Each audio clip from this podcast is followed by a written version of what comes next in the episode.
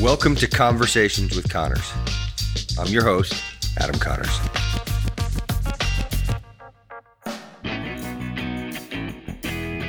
Persistent and professional are the words that come to mind when I think about today's guest, Chuck Garcia.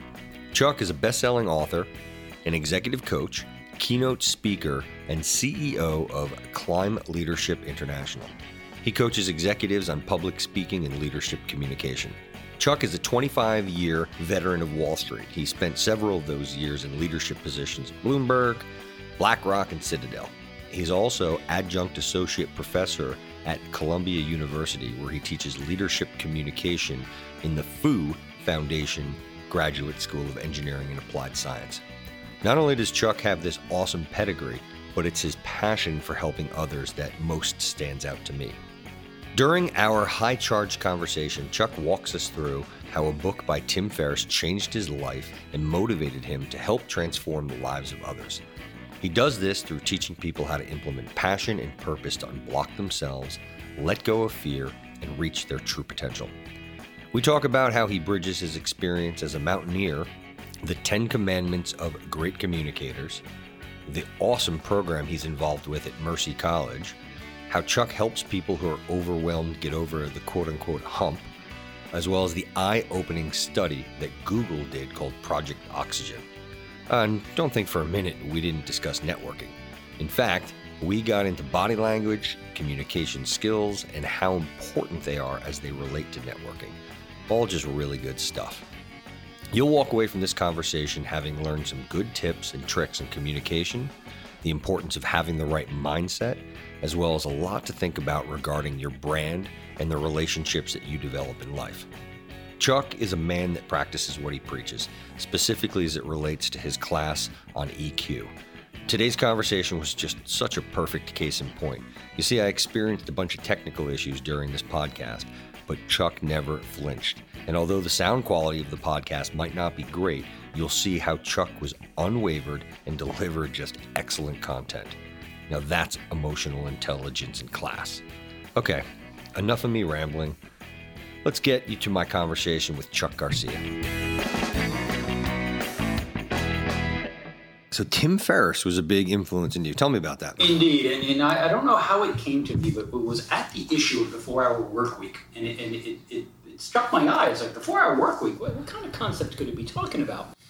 Yet it was a time in my life when I was a managing director at Citadel, a very large hedge fund, and yet something was gnawing at me, was contemplating, and in one of the quotes that Tim had in the book was Steve Jobs' 2005 commencement address. And what Steve Jobs said in the address, he said, if you ask yourself, if this were the last day on earth, is what I'm about to do exactly what I want to be doing? And when the answer is no, too many days in a row, hmm. it's time for change. And that just kept gnawing at me, and it was inside Tim's book. I had heard the address separately, but something about seeing it in Tim's package. Because what Tim talked about in the book was the desire for time and mobility. You can have a lot of things in your life, but you think about the essence and the, how precious that time and mobility is either it hit me at the right time in my life or some some divine intervention caused me to read the book at that time. It was through that book and the thinking that provoked in my mind that i resigned from the position. I immediately joined the faculty to teach college. I formed my llc that i called climb leadership because what i got out of the book that i'm going to devote my time and my mobility to waking up every day and going to work in the service of somebody else's success. Does that make sense? it's powerful. And how much time did that walk me through the amount of time from completing the book to quitting, joining, launching? Five days. That's how fast it was. It, I had been contemplating, and I kept telling myself, "I'm going to do it. I'm going to do it. I'm going to going to change it all." And yet, I kept finding reasons not to until I read the book. And when I read the book, I said, What am I waiting for? You know, you're in a big job, you're commuting to the city, you've been doing it for years, you're a subject matter expert in your field, and you're about to take a leap from this big organizations that have been behind you for years to not. Now you're on your own. And it's like, oh, wow, I've never done this. Oh my God, I could do this. And the book inspired me, it provoked me, it helped me to shape the fact that it's now. And you're a, pretty voracious reader? Indeed, I am. I read all the time. I don't think there's ever a time. I think part of it is driven by two things. One, I spent an entire career on airplanes, and you have a lot of downtime. Also, I'm a mountaineer. I've climbed seven mountain expeditions, and there's something about being on the mountain and downtime during the mountain. It causes you to reflect in, in unexpected ways because you're in an environment that helps you to think differently about the way you see the world.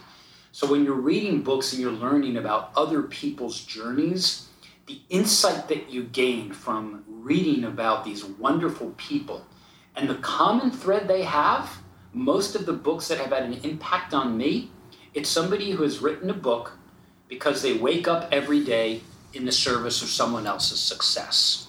It's the giving tree that I continually read about that helped me to form what I wanted to do when I started this life five years ago.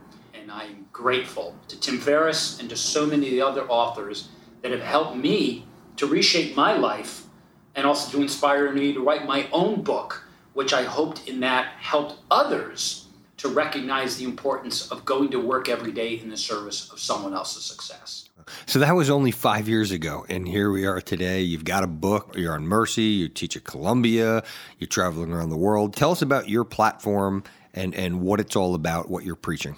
Yeah, I'd be delighted. It was when, throughout the, my career, I was very grateful in that I spent a lot of time using something that I'm not sure I was naturally talented at, but I worked very hard to develop. And that's the ability to stand and deliver in front of a crowd, to figure out how to powerfully connect how to use communication skills to inspire, to influence, but most of all, because you get paid by a company that, that needs you to produce, how to persuade. You know, you're always selling something on Wall Street. And all my years at Bloomberg and at an investment management firm called BlackRock, you are there promoting your services. So it was in, in, my own self and professional development by becoming a communicator that I somehow along the line figured out there's a void to fill in that the need to help people to become better communicators in any business, I felt there was a gap waiting for me. Uh, there are a lot of people that do it, but I figured I could fill that gap. And part of that was helping me to understand how do I use my talents and how do I line passion and purpose to be able to teach, to inspire, and to help others recognize that they have these talents in them, but oftentimes they are in fear of using them. I feel my platform is to help people unlock the fear so that the fears no longer are their limits, but also to help them to dream beyond those limits and to help them recognize the possibilities that can come with career and personal growth once we let go of those fears and embrace the fact that we can't do everything perfectly.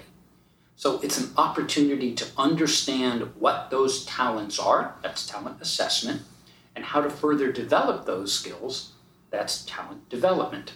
So between assessment and development, where I spend most of my living, particularly in my Climb leadership, the name of my company, I do a tremendous amount of executive coaching exactly for that.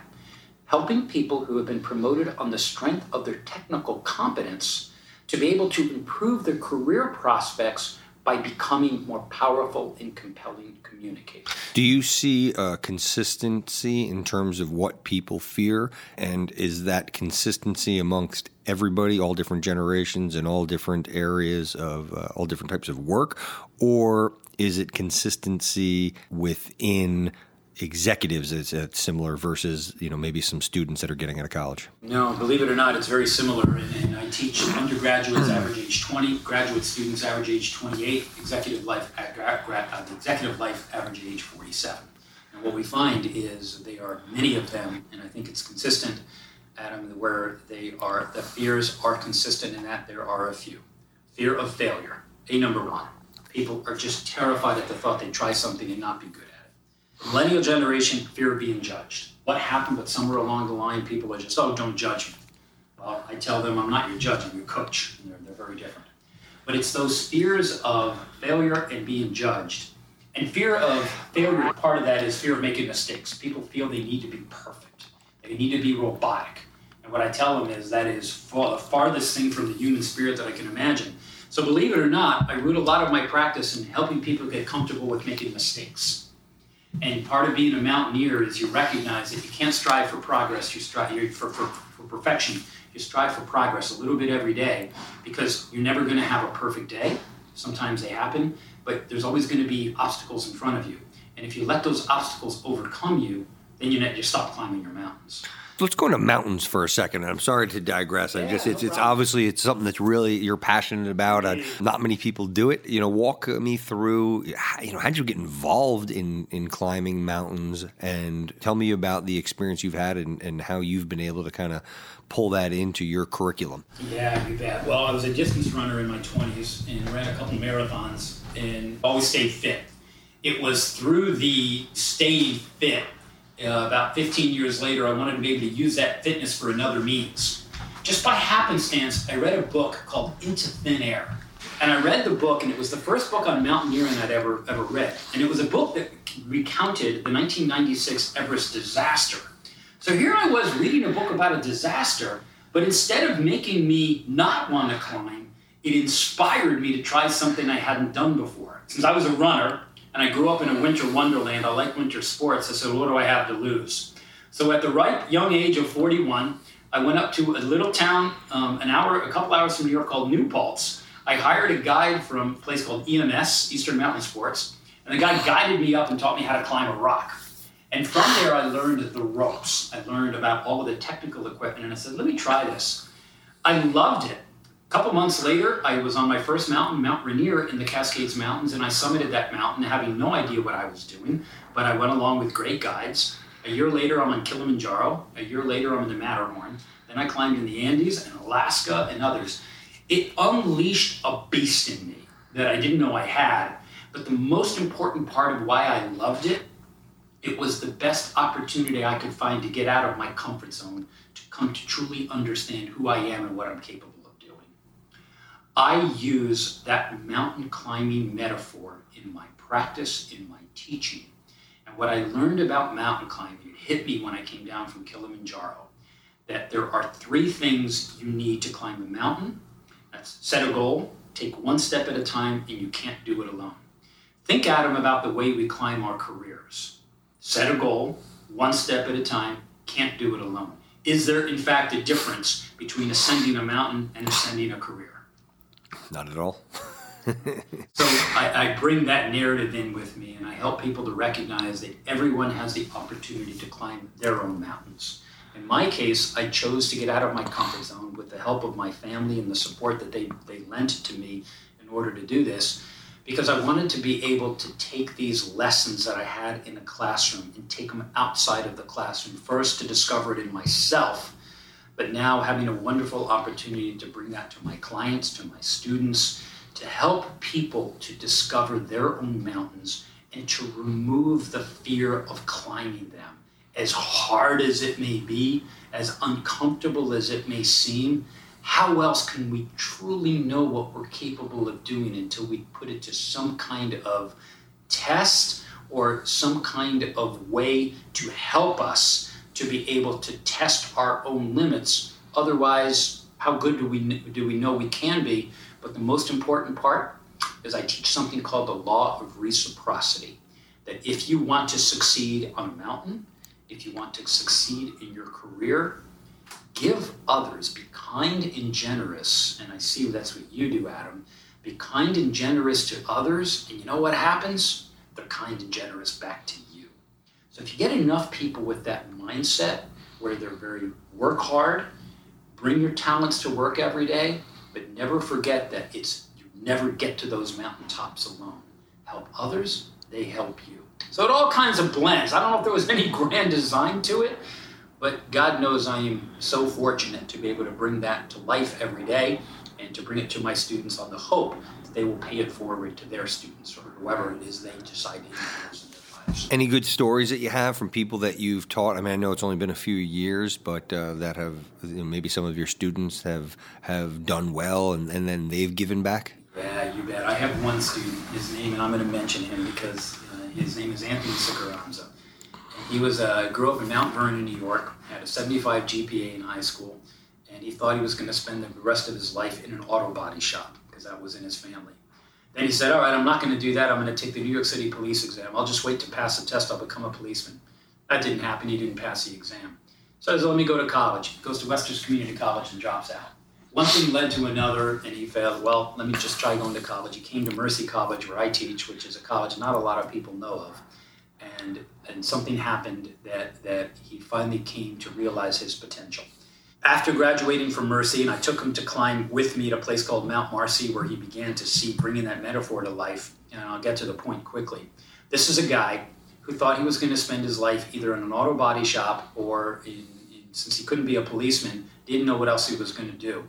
Somehow or another, since Pepsi Cola, Pepsi, the company, is not far from Mercy College in Westchester County, he worked at Pepsi for a year only to have the phone ring somebody at a small little company in California called Google found him on LinkedIn.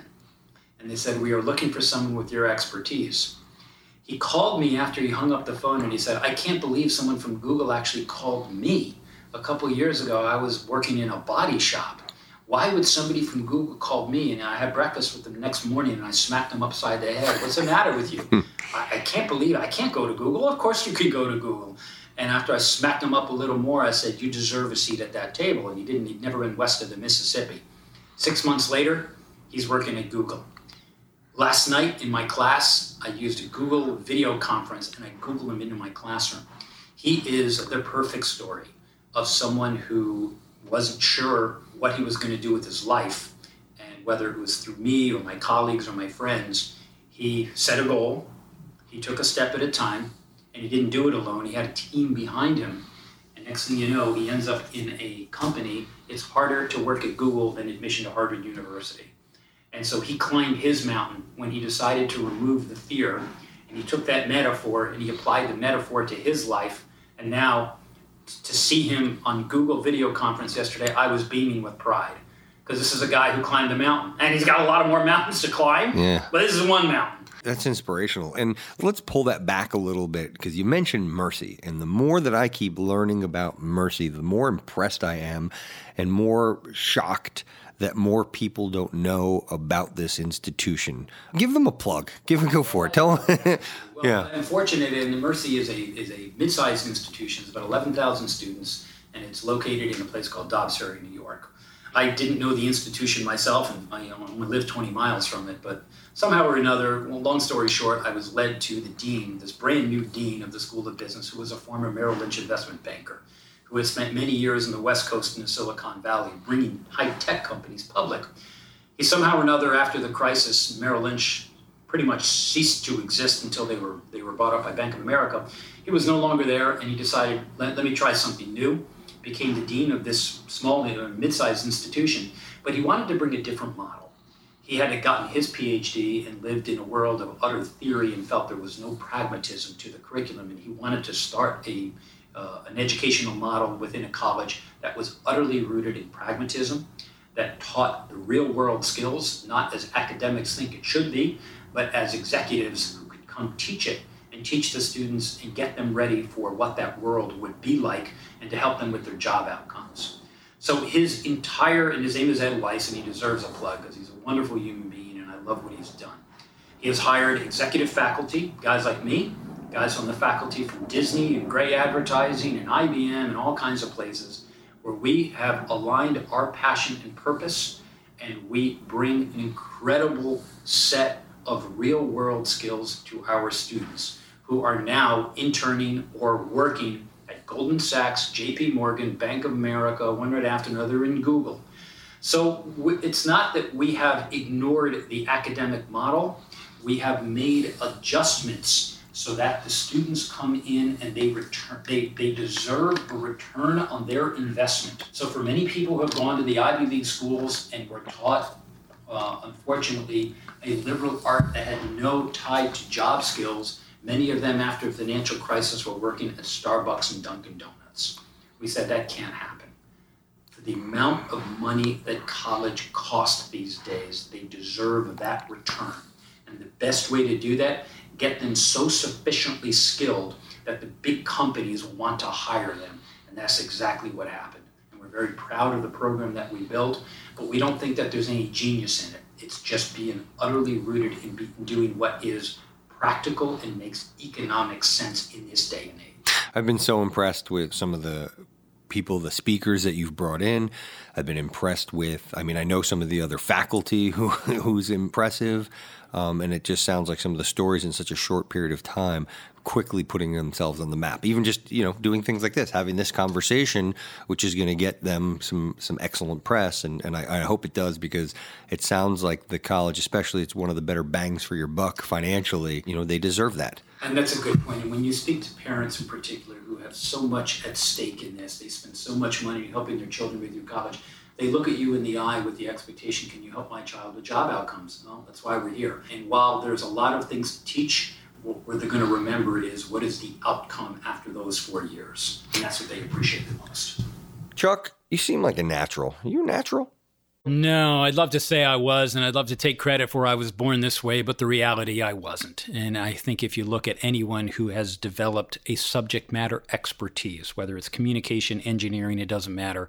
Michael Jordan made basketball look very easy, but he's the first one to admit that he was shorter than everybody else. He couldn't shoot a foul shot, and he worked at it. And you look at any of the greats, what you know is the success story that they are communicating, that underneath that, what underpins their story is of continual trial, error, failing, trying again, falling down, standing up. And I'd say in my world of communication, I, I'm self taught. I never had anybody teach me these skills, with one exception. I took a debate course in college, and that had a major impact. That one course and I, there were 10 people in that class. Nine of them were pre law. They were all going on to Harvard Law and Georgetown Law, and it was me. And I took it because, oh, maybe I could improve my communication skills. I never forgot how important that was to me, but it also let me know how bad I was at it because I was so blown away by these guys going to law school. That made and increased my sense of resolve that I better get really good at this. And I was at Bloomberg for many, many years in my career, and I was very fortunate that I wasn't good at it but I guess somebody recognized I was better than everyone else. So you didn't have to be great. You just had to outrun the other guy. And I said, all right. So next thing I know, I'm giving speeches, not because it was in my job description, but something needed to be done. And I guess I was the guy that was going to do it. And so I used that in spite of the fact that I really wasn't taught that, even though I knew how to debate that I recognized how important that skill set became. But the most important thing I got out of it, it wasn't going to happen by accident. I had to continually be committed and focused on the need to do this. The reason I say that, Adam, is now that I teach it and I coach it, I see so many people throughout the course of their lives that have been pigeonholed. You're the engineer, you're the scientist, you're something, and it becomes a self fulfilling prophecy that many even say when you try to help them, they said, Well, it's not in my DNA. That's ridiculous. I'm no good at it. And of course you are. They've just come to believe that they shouldn't focus on this because that's not what they do. When in fact, every human being has the capability of being an exceptional communicator. They just have to believe they're capable of doing it. And the world doesn't do us a lot of favors by keeping people in their one thing that they do. So I've worked on this, I've developed it, I teach it. And what I love about teaching it, there's an old expression once taught, twice learned. So the more that I taught it, the more that I uncovered how much I don't know and how to adjust my ability to teach it. And that gave birth to writing my book called The Climb to the Top there's a colon to it. It's leadership and communication tactics to take your career to new heights. While it's a book about a communication model, how to connect and how to influence, it's really a book about how to uncover the best of yourself, how to remove the fear, which is why I use the mountain climbing metaphor, how to help yourself recognize the world of endless possibilities if you could just take yourself out of the box that the world has put you in and try to develop the things that are extremely uncomfortable. The learning, Adam, as we know in our students and our clients, comes in the discomfort. Nobody ever learns anything in a comfortable place. Speaking in front of a crowd to 74% of the American population, they would rather die. Jerry Seinfeld said, Number one fear in America is public speaking, number two is death. That means at a funeral, and Jerry meant to be funny, at a funeral, 74% of the people would rather be in the casket than the one delivering the eulogy. It brings tremendous fear. And most of it, the development comes because people don't embrace those fears. They shy away from it and then 20 years later choke on their regrets that they never confronted it. What I hope we do, and I see you do it and, and our friends, we help people to confront those fears because we live in a world where trying to be a perfect robot might be okay but we also know that it is a formula for unhappiness and oftentimes depression because people often are put in this world and they are are enslaved to unrealistic expectations and they live in a fear of being judged and not being perfect. Well, what I hope that we can do through these podcasts and through our teachings in our community is help them to understand that the fear is simply a symptom and and yet we need to treat the cause. And the cause is we need to understand that every individual might have a different cause as to why they're fearful but we need to get to the heart of that anyway. I talk about fear with my kids and i tell them it's just an acronym right. for false expectations about reality. Indeed.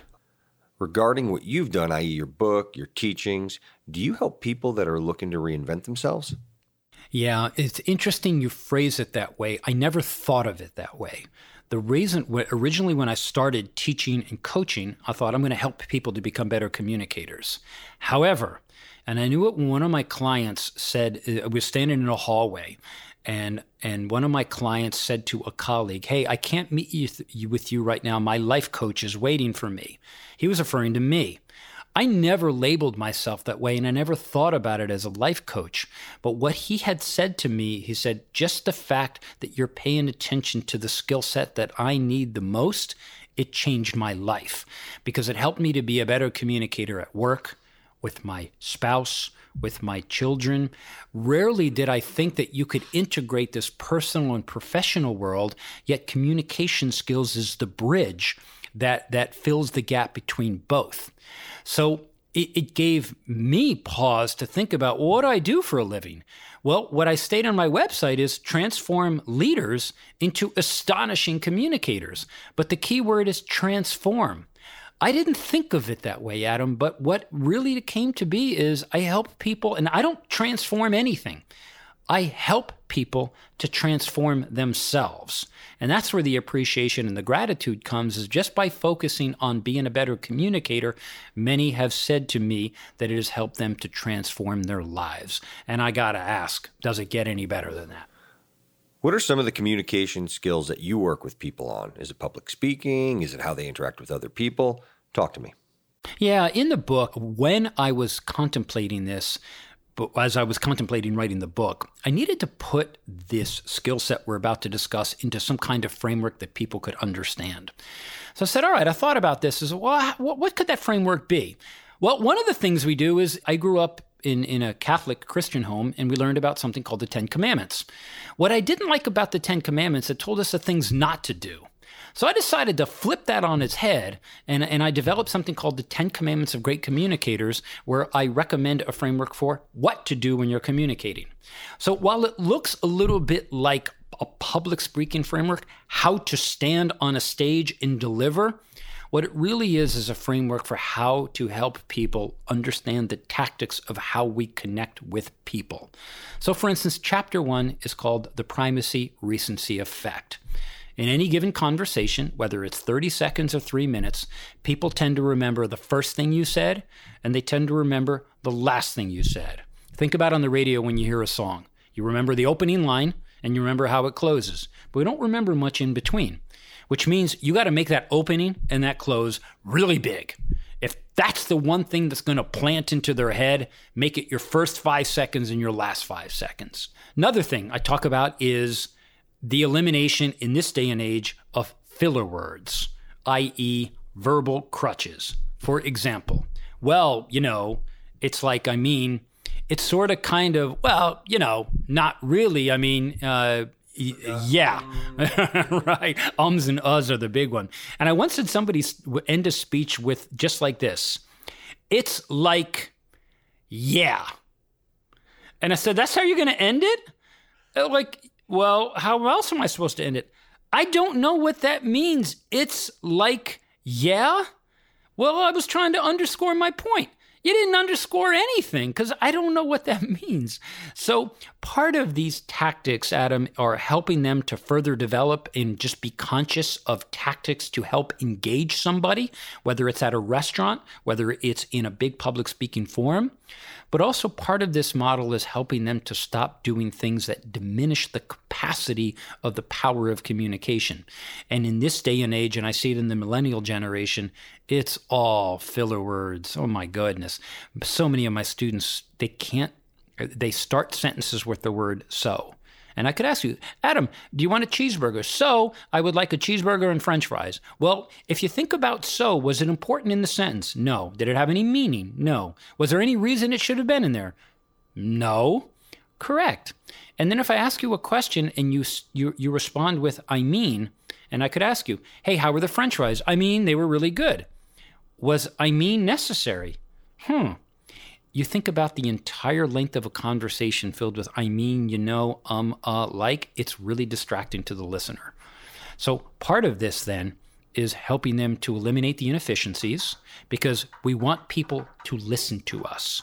And so, which means we have to speak in such a way that they want to listen, but also we need to listen to others in such a way that they want to speak to us. So, this model goes two ways because we have two ears and one mouth. God designed us to listen twice as much as we talk. So we use these this consciousness to help people to become better communicators. Can you talk to me from a relationship standpoint about how you think about networking and any principles that you follow and or preach? It's not as if I teach any principles, although I certainly teach it at the Columbia Graduate School. I teach in the Graduate School of Engineering, and I teach three things. I teach communicate with impact, I teach something called executive presence. And in the executive presence, it's really about networking power. That how to help people either behave or what to do when you are at a networking event. And by already having the communication model, really simple things by being able to connect to people first non-verbally. What is your body language? When you're in that networking event, the first thing that people see they do is see you. You haven't said a word and you've already struck an impression. You've struck a pose. So your body has spoken before your mouth even opens. And in 250 milliseconds, people are forming impressions about you. So the networking events, uh, networking in LinkedIn, we all use that. It's all really good. But the real power of networking is the ability to get in front of somebody. And then what do you do when you get there? And so for the college students that attend a lot of networking events, we help them to understand how to behave, how to speak, how to connect, how to use those 10 commandments. And it's something as easy as the handshake and eye contact. These are the ultimate trust indicators in human beings. Think about when, when you meet somebody who didn't look you in the eye and somebody says, What was your impression that individual? You kidding? He couldn't even look me in the eye. Well, that is a breach of trust. You gain trust through eye contact and you gain trust through handshaking. It's a custom that goes back for thousands of years. So when we shake and we look each other in the eye, we are non verbally making a connection before we've even said a word. So, what I hope is we start with the non-verbal communication that leads right into, hey, it's great to meet you. Thank you for your time. I'm grateful for your assistance. And then you begin a conversation. And the conversation should be rooted in respect and gratitude and thank you for your time and following up with an email and a certain etiquette that we bring to networking because networking isn't just about showing up. It's how well you are able to perform, so to speak, when you are networking, because that's what people remember. It's so funny that you talk about body language. Are you familiar with the seven 3855 rule? Uh, indeed, I am. Yeah. In fact, I think of any rule with body language, you can strip body language into different percentages. But what we know is that your nonverbal communication is 93% of your impact. And that is in simply the way you look and the tone of your voice. Yeah, just 7% words. 7% words, that's correct. And that was a study done in the 1970s at UCLA. It had a profound impact in the way that I teach because so many people, particularly when they're ready to stand and deliver, they're in a rush, they stand up, they start talking immediately. I teach them something else at the risk of having radio silence on this podcast. Pause for a couple of seconds. Take your time, look at the room, establish eye contact with your audience, give them a little bit of time to catch up to what you're about to do. And then when you're speaking, pause, commas, exclamation points.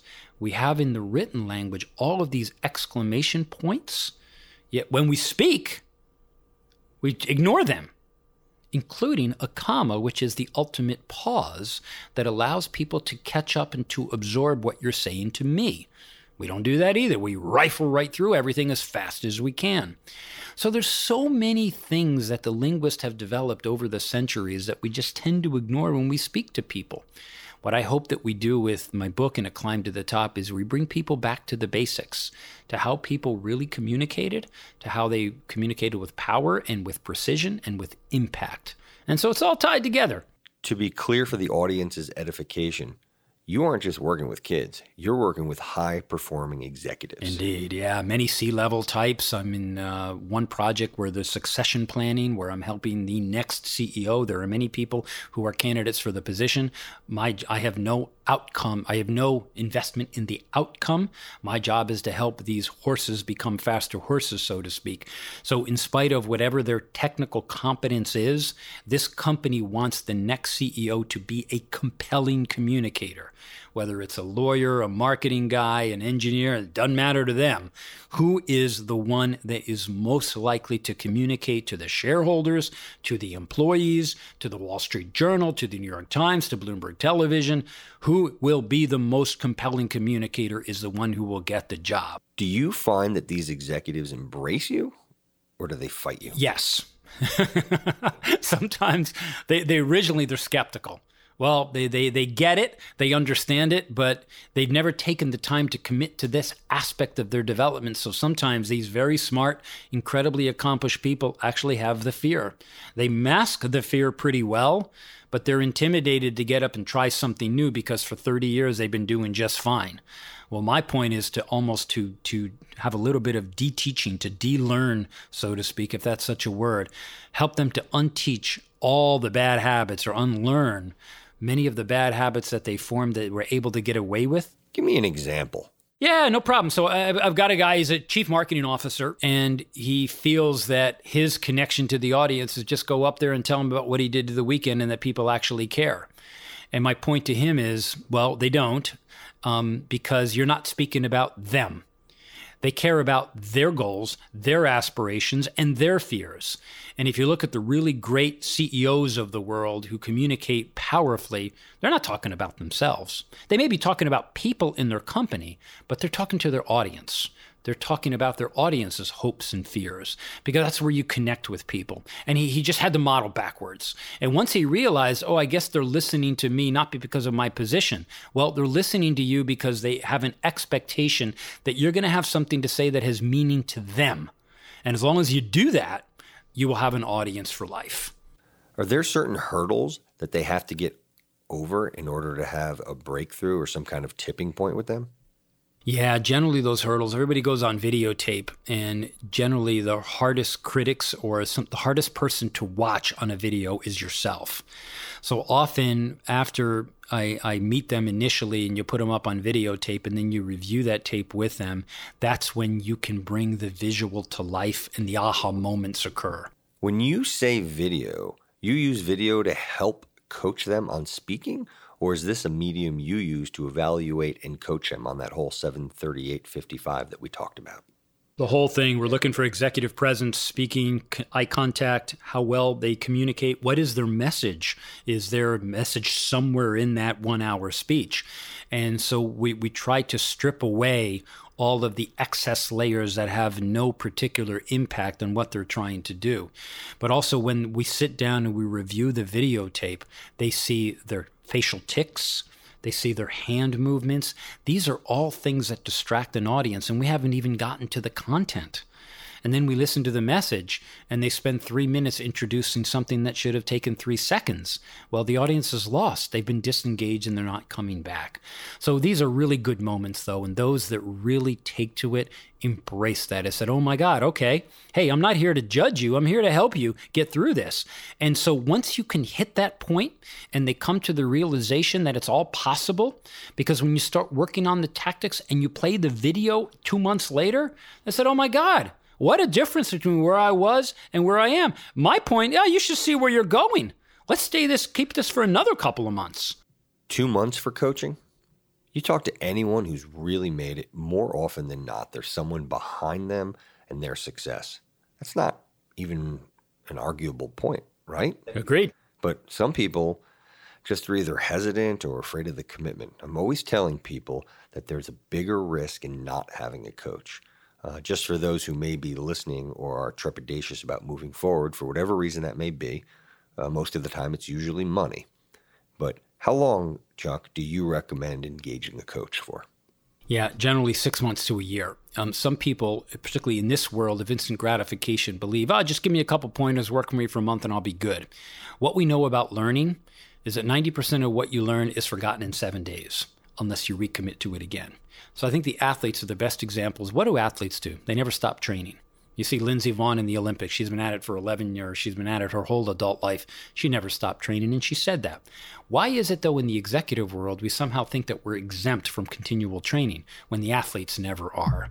You know, you look at the great athletes, they'll all say how, how committed they are to the physical limit. Roger Federer at 36 is still winning U.S. Opens. Oh, he's amazing. He is my hero, but nobody is washed up at 36 unless they think they are, and he's not.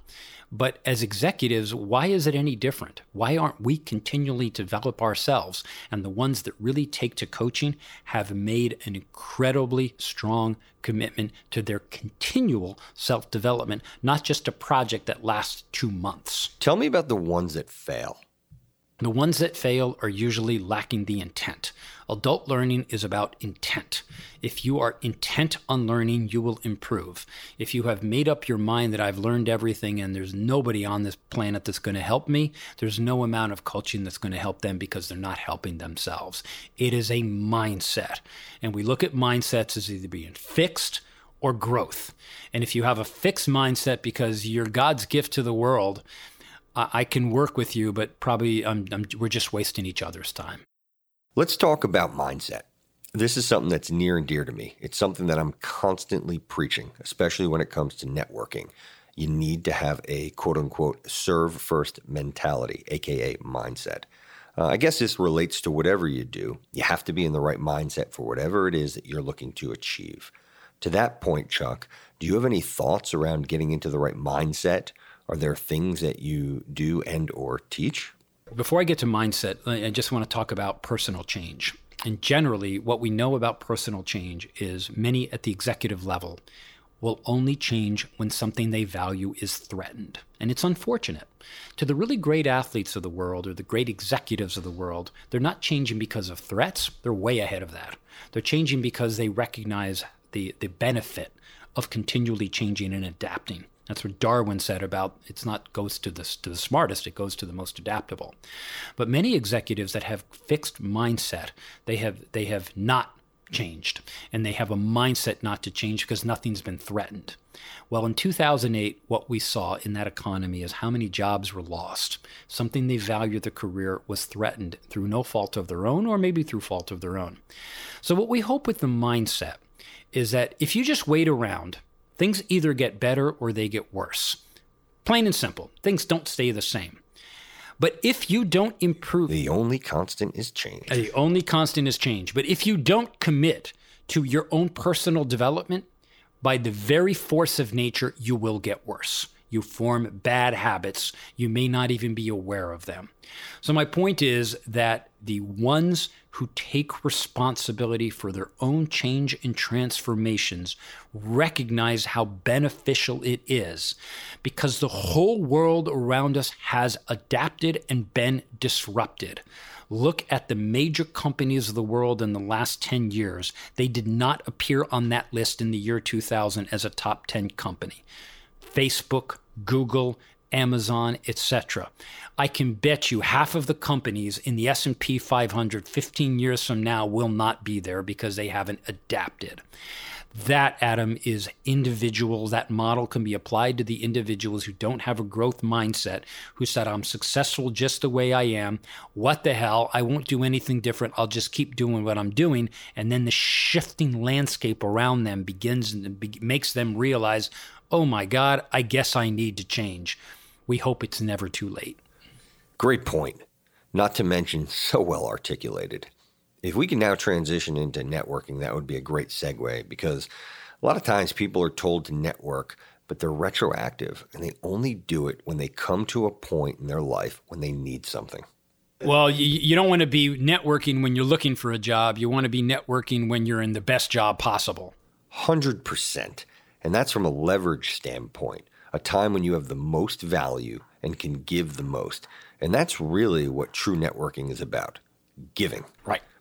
Do you see a certain level of ineptitude in people's social skills or networking in general? And uh, if so, where do you think most of the people are dropping the ball? And what expert advice do you share with your students and clients?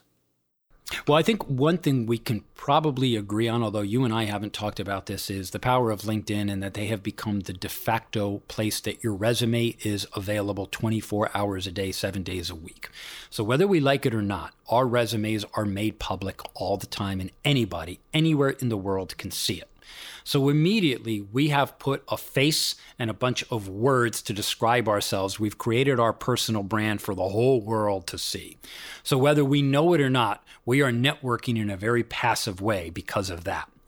But I think the important part is the particularly we need to resist the temptation that just because we're on LinkedIn, Facebook, and social media that that's good enough.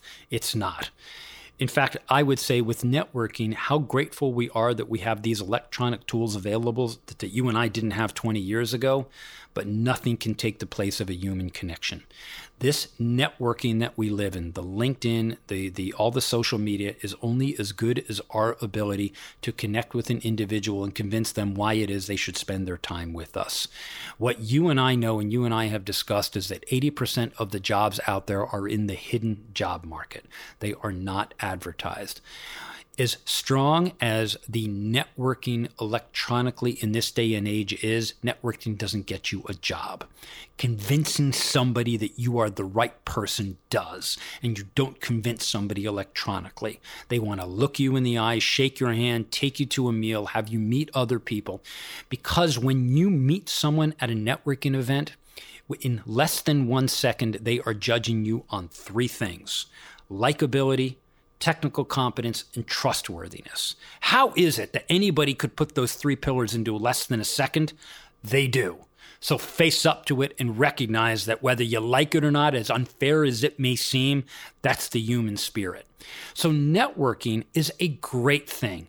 Being able to be connected to you via LinkedIn, absolutely wonderful. We're never far from anybody. Yet why do we seem so distant? Why do people struggle with it? Because we have forgotten to teach them the human condition. And I think if anything that I bring to the classroom and to my executive training is shut all of that electronic stuff down, it is a means to an end. It is not going to get you the job.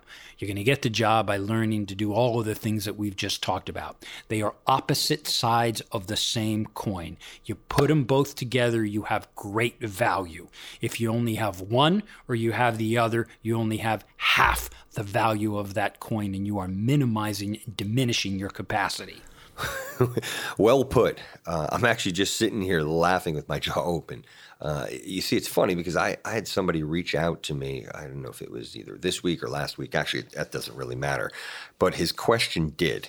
Um, uh, he'd inquired about how important social skills are and how he hasn't gotten a job while meanwhile he had graduated at the top of his class. I don't recall the school, but I, I believe it was Stanford, Vanderbilt, or one of the Ivies.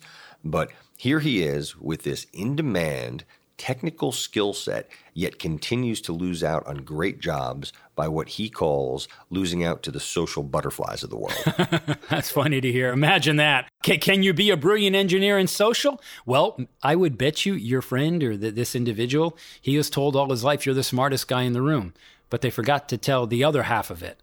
You need to be really good at communicating to get the job because there's a million other brilliant people who are the smartest guy in the room. Studies have shown that 85% of getting a job has nothing to do with the technical skills. Oh, indeed. Uh, uh, I talk about it all the time. In fact, I, I would say the how do you differentiate yourself? If you take an engineer from Stanford, Columbia, MIT, and Harvard, and you put them all in a room, how are you going to differentiate themselves? By the handshake, by the look in the eye, by speaking to you, by speaking about your hopes and your aspirations. I think, particularly for the highly specialized jobs, that lends even more credence to the importance of communication because differentiating yourself by being a more brilliant engineer. They got that down. They're all equally brilliant. So, who's going to climb the ladder and run that engineering firm when it's all done? Because what we know about those highly specialized fields, you're not going to be that that profession for your life. You're going to be promoted and you're going to have a shifting job expectation that's going to expect you to review your employees, to recruit others. You will become less and less of an engineer the higher you climb that corporate ladder. Chuck, I'm sorry to cut you off, but that is just such an important point, if not the most important point you've made all day. And not to mention, just so well put um, and missed on so many people colleges and classes in general. So if you don't mind, say it again. Yeah, it's unfortunate where we live in a world that we seem to promote that intelligence quotient is the only thing that matters. Yet if you put 50 intelligent people in a room and they all look alike and they have similar pedigrees, which one are you going to have run your company? Well, what we know is there are two other quotients that are equally important and that is emotional intelligence, which I teach, and that is the ability, uh, uh, the adaptability quotient, the ability to adapt to change. So while many smart people um, start their careers as engineers, what happens as you ascend in your company, your employer has a different and a shifting expectation of what you will do with your career. Because the higher you go in the organization, the less you are relied on for your technical competency and the more you are relied on for your people skills. Because you start reviewing people, you start interviewing, you start recruiting, you start speaking at dinners. Next thing you know, what you're talking to the press. Then you're on you're on television, and now you're no longer an engineer. You're talking about mission and core values. I hear it all of the times in the engineers that are running these great companies. Their communication skills are outstanding. What did they start? Mechanical engineer, chemical engineer they either got lucky or most of these guys have coaches. They have guys like me that help them to become better communicators. We just don't advertise it. So I was listening to a podcast with the founder of 3Com, uh, Bob Metcalfe, I believe was his name. If my memory serves me properly, Bob was an MIT engineer and a PhD in computer science. Anyhow, he was asked about how, uh, or I guess the most important skill set he could have when building his company. His answer uh, I found astonishing, especially coming from his background. So, what he said was the most important skill set that he learned when building the company was recruiting. It was all about finding the best people. Yeah, how do you like that? Yeah, find the best people, uh, which is something that he knew nothing about and/or was taught. Uh, he admitted that it was challenging. He wasn't taking anything away from the technical side uh, or the importance of the technical skill set, but it was clearly important recruiting top people and surrounding yourself with the best and brightest. Thought that was interesting. Well, it's interesting. There's a great book that's written by the former head of HR at Google. His name is um, Laszlo Bock. And, and, and Laszlo wrote a book, How Google Works.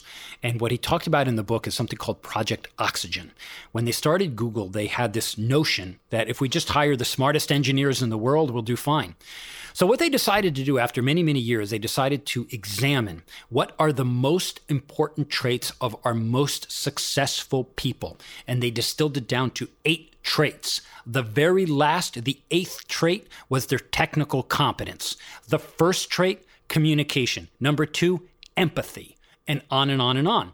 And it shocked Google. They said, "Oh my God, there's evidence." The people in the generally employees in these hard skills, they need to see evidence. They're scientists. That's how they respond to evidence. They don't want it this soft pedaled. So Google said, "Okay, we'll present our brilliant engineers the evidence, and here it is." And hard skill number eight. They said, "Oh my God." that gave birth to how they decided to recruit, how they decided to continue to further develop people. Here it is, the, the, company that is one of those that is changing the world, that has said to the world of the eight skills, engineering is number eight.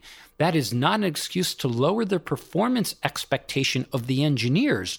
Indeed, it is additive. Instead of, in, in addition to being a great engineer, our professional development is now going to focus on communication skills emotional intelligence, emotional adaptability, those kinds of things, because that's the world we live in now. So, in the spirit of Google, I find that funny and ironic as it reminds me of my friend Alan. Alan ascertained an opportunity with Google, uh, but on paper, he wasn't your traditional quote unquote Google hire. I'm not taking anything away from him. I mean, he's, he's a sharp guy, he's got a physics degree from NYU and a good work history. And although he might not be a standout by Google standards, you know, pretty impressive guy nonetheless.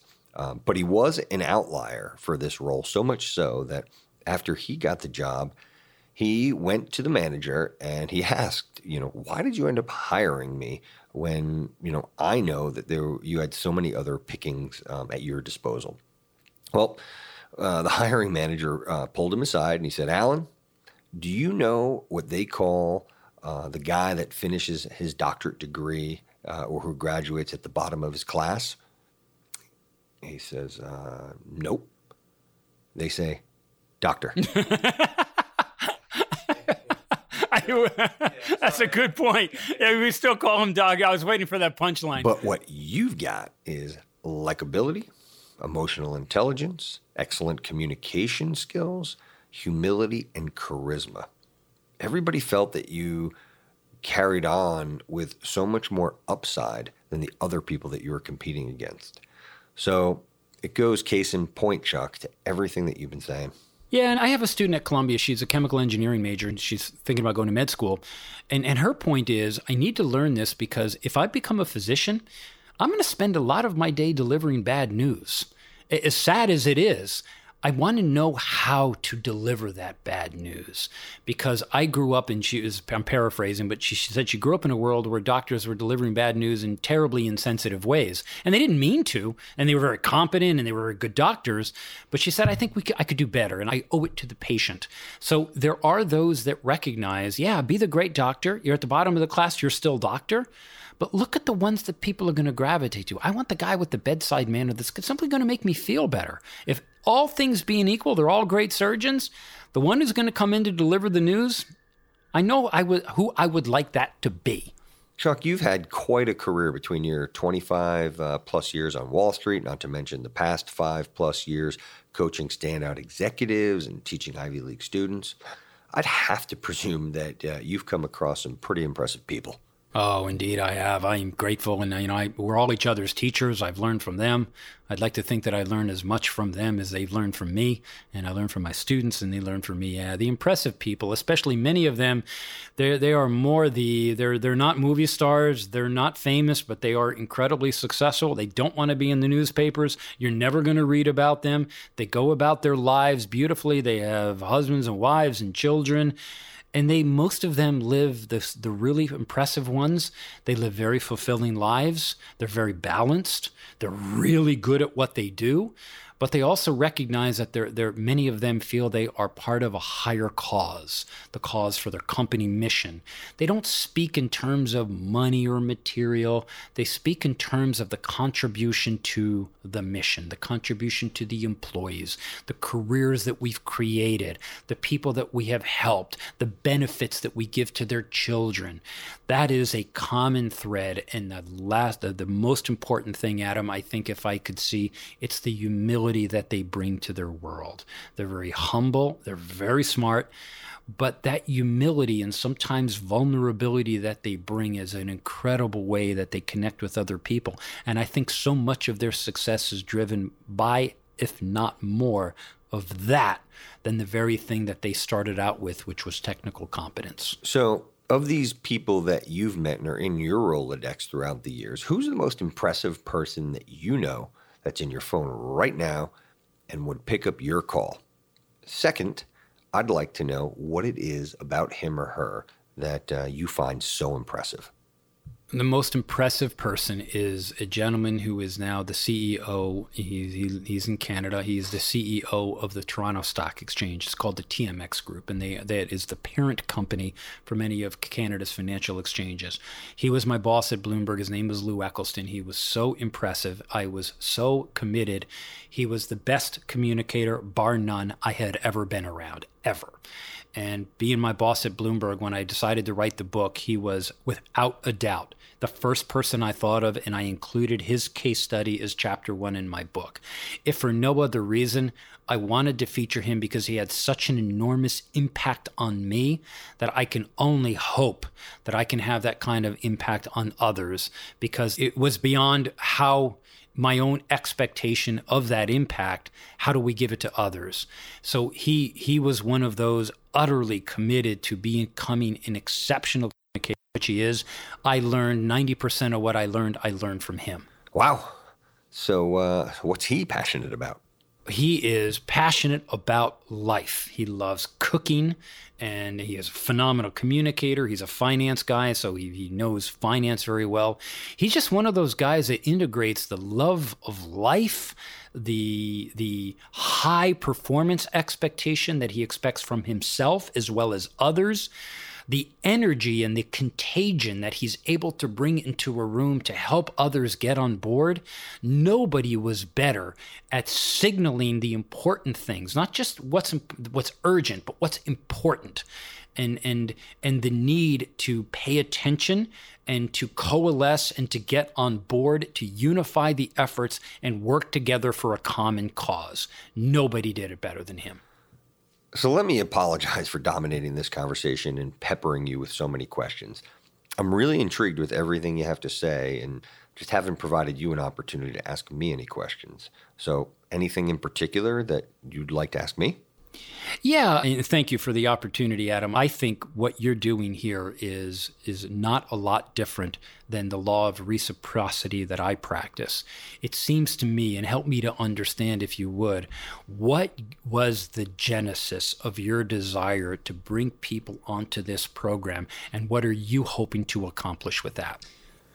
That's a great question, Chuck. Thanks for asking. Uh, well, this program, uh, Conversation with Connors, was originally slated to just be boring old me. I guess uh, I was just going to do a bunch of soliloquies talking about what networking is, how to have a networking mindset, and uh, I guess just how to network in general. You see, as you've pretty much confirmed, most people, to no fault of their own, really just miss the boat when it comes to networking. You know, for one reason or another it was either some, something that just went over their head or maybe just wasn't something they ever paid any kind of attention to. And to some degree, I don't blame them, uh, especially when there are people that I know that lay claim to being quote unquote super connectors and they don't even get it. So that's what I was going, that's what the show, I should say, was going to be about. Yeah, I guess probably boring, but through talking with some of the people in my network and trusted confidants and telling them what I planned on doing, they threw a twist. They said, You know some of the most interesting people out there. Uh, why don't you see if they would join your show? I thought, well, that's not a bad idea. Uh, not to mention, it would give credibility to some of the stories that I've been telling people throughout the years. So, uh, after reaching out to a bunch of friends, uh, that I held in high regard that are highly successful and asking if they would share some of their stories about how important networking was in their, their journey, I realized I might be onto something. And it seems to me you bring that human spirit. I mean, it's one thing to link in and have all these platforms in the modern world, but you have chosen a variety of subject matter experts in different fields. But it seems to me, validate or, or challenge me, that the one common thread among all of them is very much some of the things that I described about the people that were successful in my world. 100%. Yeah. I define success as one that lives a life by design, not by default. Right. So uh, just because you're a CEO or some kind of wealthy multimillionaire, in my opinion, that doesn't make you successful. In fact, I know a bunch of these kinds of people that are downright miserable. I'm more focused on the person that's living the life that they want on as much of their terms as possible. So, to answer your question, um, you know, number one, the goal of the show was first and foremost to be, you know, somewhat entertaining. Got to capture people's attention. I have this uh, really unique and eclectic group of friends that I've accumulated throughout the years that aren't just unique, but interesting. Hopefully, these guests capture my audience's attention as well as mine. Um, and number two, it's to show what success really is. For example, you can be a stay at home mom, and if that's what you want to do and you're able to raise good kids, then you really win at life and you're successful. Mm-hmm. Oh, for sure. And if that's really what you want to do and you've done a good job, then kudos to you. You know, what about being an officer? Something you mentioned earlier, Chuck. One of my neighbors is an officer. Um, it's always been his passion to be a cop, and he made it happen. And he's damn good at it. Doesn't matter what you want to be, but as long as you pursue your interests, uh, what a lot of people come to realize, what I found at least, typically uh, a bit later in life, the more as they ascend through the food chain into higher roles, is the value, power, and impact of their network and relationships. Uh, it's a deep reflection point where they realize that they didn't get here on their own. Right, right. Set a goal one step at a time, can't do it alone. And they all have that same common thread.